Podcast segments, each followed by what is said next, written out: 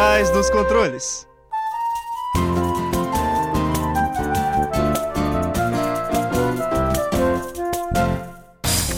E aí, ouvinte, seja mais que bem-vindo à nova temporada de Por Trás dos Controles. É mais um episódio gravado aqui na nossa aconchegante Rádio Fiscar 95,3 FM. Eu sou o Guilherme. E eu sou a Amanda. E para inaugurar a quarta temporada desse programa, vamos comentar sobre o evento mais importante da indústria de jogos atualmente, a E3. Mas a gente não tá meio atrasado, não? A E3 de 2019 rolou no final de junho. É, mas nessa época a gente já tinha terminado de gravar a terceira temporada e eu tô doido pra falar de Final Fantasy VII. Então, por que não? Realmente, você tem um ponto. Então, bora lá começar logo, porque a gente tem muita coisa pra comentar. Então, ouvinte, segure o fôlego, pois o Por Trás Controles vai começar.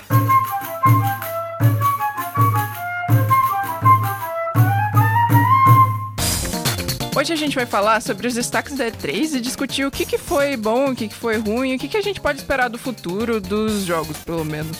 E para trazer mais pontos de vista à mesa, já vamos pular direto pro bate-papo com esses convidados: o Abner Santos, o William Binário e o Ricardo Pequi, que são locutores aqui do Por Trás dos Controles. É, então, sem mais delongas, vamos ao nosso bate-papo. Roda a vinheta.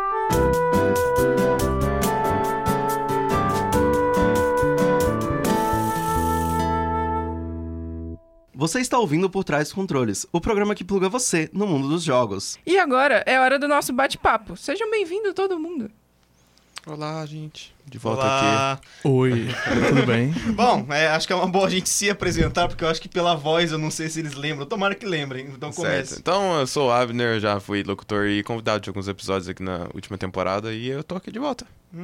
Olá, eu sou o Binário, sou locutor desde a primeira temporada. Ah, Na última, na terceira eu fiquei meio sumido, mas agora é a primeira vez como convidado. E é muito bom, porque eu só tenho que estar aqui, existir. Eu não tenho que tocar o programa, eu não tenho responsabilidade nenhuma. Tá ótimo. Oi, eu sou o Ricardo, mais conhecido também como Pequi. Tô aqui desde a temporada passada como locutor. E esse semestre a gente vem forte. Bom, a gente vai começar o bate-papo e a primeira coisa que eu queria falar é do que foi mais importante pra mim, Devolver. Claro, você deu lá. pra... o remake de Final Fantasy VII.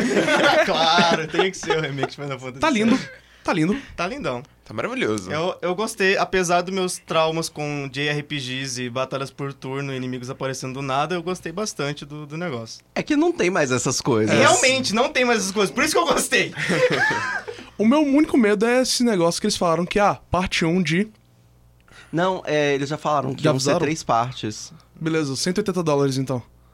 Eu não me importo, tá lindo. E quanto mais conteúdo, melhor. Ah, provavelmente vai ser episódico, mas provavelmente o episódio não vai ser o preço do jogo É inteiro. pra fazer meio que uma referência ao à era do PS1, que, Que não era de só já- PS1, tinha é. mais de um disco. Aí você Tinha vai ter que comprar vários 20 discos. milhões de discos. É, mas dessa vez não vai ser. Não vai terminar onde terminaram os jogos. Eles já anunciaram que o primeiro episódio ele vai acabar todo dentro de Midgar só. Então eles vão adicionar muito conteúdo, porque eles também já falaram que vai ser o tamanho de um jogo normal. Então eu já espero, tipo, umas 40, 50 horas de conteúdo, que é o que o Tetsuya Nomura deu de Kingdom Hearts 3 também. E o Tetsuya Nomura tá dirigindo o Final Fantasy VII. Peraí, Tem até um. 40, 50 horas só pra primeira parte? É. Nossa. Não, Mas- tipo, cada parte vai Sim, ter sim. o tamanho de um jogo diferente. Que eu gosto de jogos longos, então.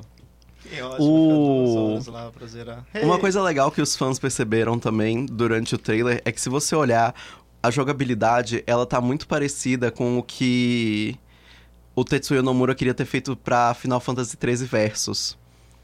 Eu imagino que vocês não conheçam a história, então eu vou contar. Ele nunca porque- virando 15? É, exatamente! Tô ciente disso aí, eu, eu, eu vivi isso aí. É, mas eles tiraram o Tetsuya Nomura do desenvolvimento quando mudou de Final Fantasy XIII Versus pra 15, porque ele não queria mudar. Inclusive, o, o 13 Versus, que era o bebê dele, acabou virando 7. Tipo, a jogabilidade tá muito parecida. Sim. E, inclusive, no Kingdom Hearts 3, que saiu, tem toda uma parte que todos... Quando você começa o mundo do Toy Story, não é spoiler, gente, é tipo a primeira coisa que aparece no mundo. Primeiro tem um trailer. trailer de um jogo que todo mundo olhou pra aquilo e falou: Hum, isso é o que ele queria ter feito com Final Fantasy 13 Versus.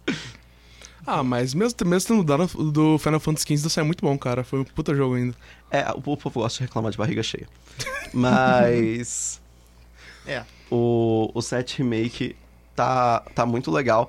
Uma coisa que eu gostei, eles fizeram a Tifa parecer uma pessoa normal.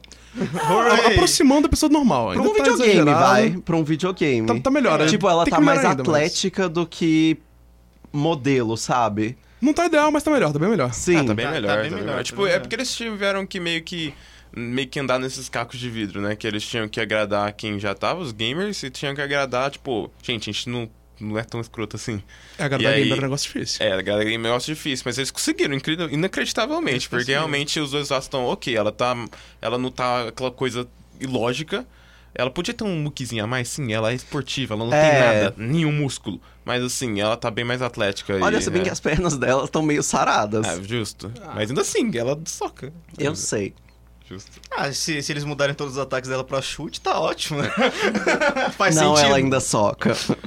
Mas vamos lá. Além, de- é, além disso, a Nintendo trouxe um pequeno. vi- É, Não é da Nintendo, é da Square. um outro videozinho. Não, a Nintendo trouxe um videozinho do Breath of the Wild 2, ou uma continuação pro Breath of the Wild, que também gerou um, um grande buzz, porque foi um, gran, foi um grande jogo, foi um dos maiores jogos do, do ano que foi lançado. E eu achei que era, tipo, não sei quem acompanhou o E3 no ano passado, que mostrou o Elder Scrolls 6, que eles basicamente só filmaram o chão e mostraram Elder Scrolls 6 e falaram, vai, vai ter, não sei quando, tá aí, ó. Agora, a. Nintendo, exato, a Nintendo fez algo do, eu achei que era do mesmo estilo, porque eles só falaram, tá em desenvolvimento, não falaram data, não falaram nenhum detalhe, mas já lançou vídeo de 30 minutos falando de tudo que teve no trailer. Que, releve- que, que teve detalhezinhos e coisas nos, nos murais pintados em pintura rupestre de, de, de coisa que vai ter no jogo. Fã, negócio Isso é sinistro. legal. né? É. Não, fã é incrível. Analisa cada frame, cada pixel. É, Quando- principalmente quando é de Zelda. Exatamente. Mesmo nos, é, quando saiu o Sekiro, a gente, o primeiro vídeo que tinha, que não foi anunciado sobre o que seria o jogo, ou o que se passaria no Japão feudal, a galera pegou uma escritura que tinha numa página no fundo de 3 segundos, e o pessoal já percebeu, ah, ok, isso aqui era um kanji usado na era Taos, e eu já conseguiu tirar muita coisa. A fanbase tá sempre de parabéns. Por isso que é ótimo criar jogos de realidade alternativa pra gamers, porque eles vão atrás dos detalhes, eles vão atrás das coisinhas pequenas e encontram Uhum. E, o, e no o fundo, buraco do coelho, é, né? E no fundo, esse esses milhões de vídeos de teoria servem pra divulgação do jogo em si. Então, tipo, funciona muito bem. Nossa, eu tava vendo um vídeo de, de como o YouTube tá destruindo o mundo dos jogos, porque basicamente você precisa fazer um jogo que os youtubers joguem, porque senão você não vai conseguir a publicidade. Só que aí você não pode fazer um jogo que não siga as guidelines do YouTube, porque senão os youtubers não vão jogar. É, é, tem- é que a- essa ideia entra em outro mérito aí, que é... Tem muitos jogos, sei lá, jo- jogos de violência, jogos com essas Sim. coisas, que o YouTube, ele olha, hum, não gostei, vou desmonetizar esse vídeo. Aí os, os youtubers perdem grana e acabam não... não coisa. Se você dá uma olhada na E3, tipo, no- praticamente boa parte dos jogos, eles entram em algumas dessas... de- dessas, é, dessas categorias, e aí... Acho que eu tenho, tipo, Fortnite que não entra nisso, tá ligado? Tem, tem até um negócio, porque com o Google Stadia... Stadia. Stadia, isso. Com o Google Stadia, é, tem jogos de violência entrando nele. E aí o Google falou: Ah, a gente quer que os, os youtubers joguem essas coisas, né? E tananã. E aí, jogos de violência. Youtubers não querem violência porque tira dinheiro. Google, a gente quer que eles joguem. E o YouTube é do Google. Tipo, cadê a comunicação, Vai, gente? vai ter Então, free pass, vai é. ter free pass para algumas coisas. Mas eu achei bem interessante a ideia, agora já tenho mais informações sobre. É, eu acho que o Stadia pode realmente mudar como o mundo atual de jogos segue. Acho que é. Porque sempre o, o conceito que teve era para você ter a máxima performance, você tem um computador. Caso você queira algo mais barato, você tem um console, porque, querendo ou não, montar um computador é algo bem caro. E mesmo os jogos para console sendo mais caros, acabam sendo mais barato do que montar um computador para isso.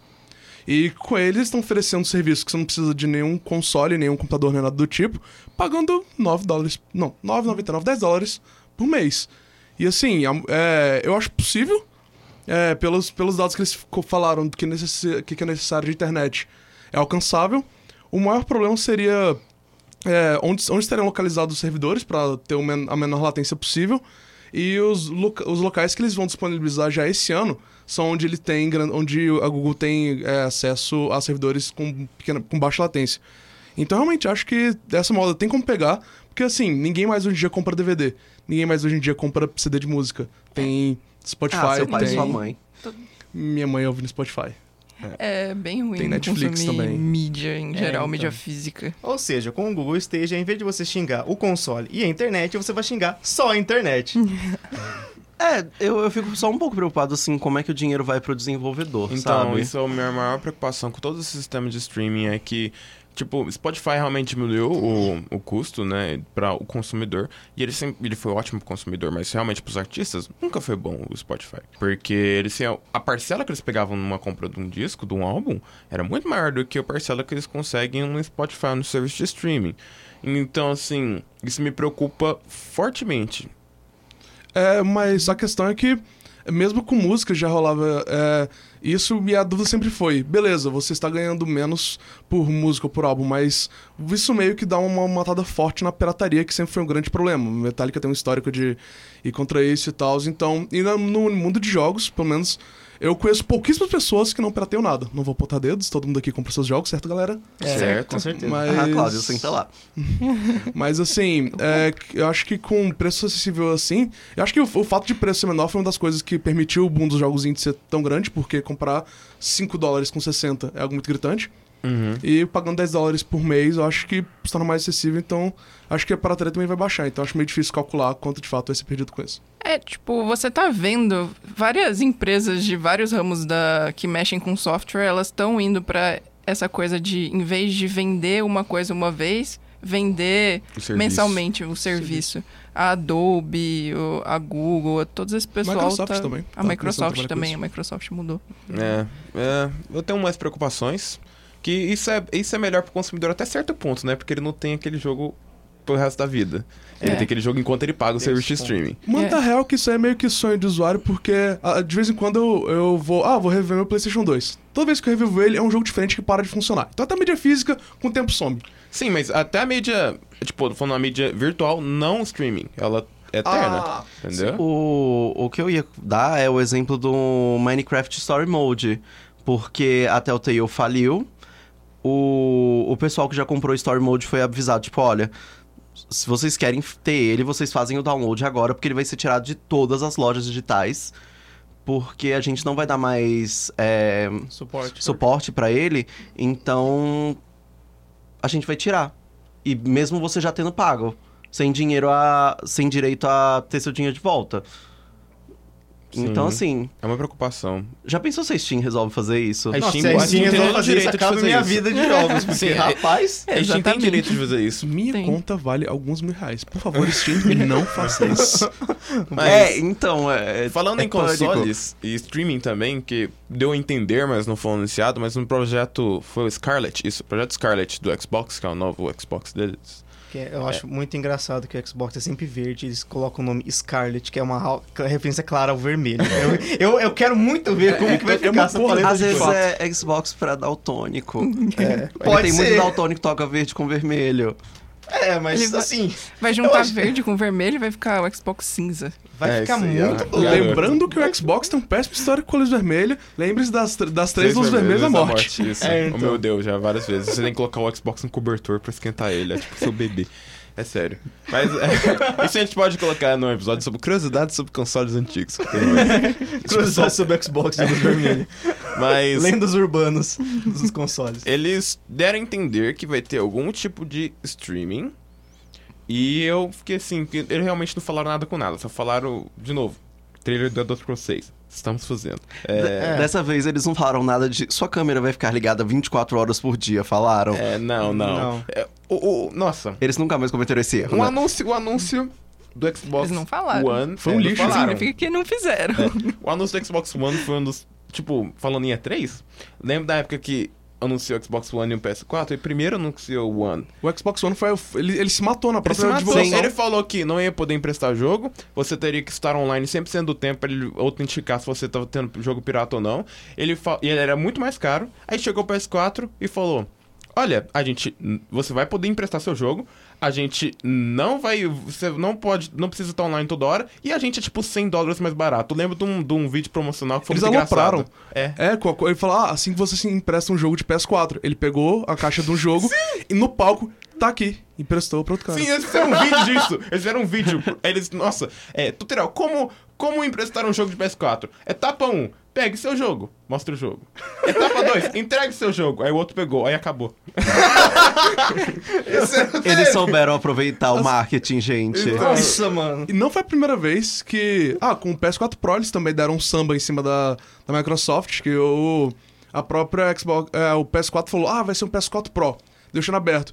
Xbox, ai meu Deus, o que, que a gente vai fazer? Project Scorpio. Vai lá, que a gente tá fazendo esse projeto aqui que talvez até poderia ser o início de um, pro- de um próximo Xbox. Aí chegou a, Play- a PlayStation. Ah, não, é só pra você rodar 4K e HDR, caso sua, sua TV barra monitor faça isso. Valeu. E a Xbox jogou fora anos de tecnologia que ela poderia ter gastado num próximo console maior. Então, assim, Sony não veio na E3, coisa importante. E eu acho que isso pode acabar trazer mais uma pedalada que a Sony vai dar em cima da Xbox. E lembrando que a Sony começou a fazer jogos na E3. O PlayStation 1 foi anunciado no E3. Então a história da Sony com a E3 é muito É, próxima. então. Vocês sabem por que, que a Sony não foi pra E3? Ela só anunciou que ela vai participar de um outro evento pra mostrar seus jogos hum, é, no futuro ainda esse ano. Eu sei que ela anunciou. Ela não, né? Porque tem aquele novo jogo lá, o Death Stranding, que ele vai ser distribuído pela Sony. E aí ele não foi anunciado também na E3. E aí. Só que aí. Eu, pelo menos, tô com um hype mó grande nesse jogo. Uhum. Porque eu vi os trailers da E3 do ano passado. E. Sim. E aí o. Eu esqueci o nome do moço. Kojima?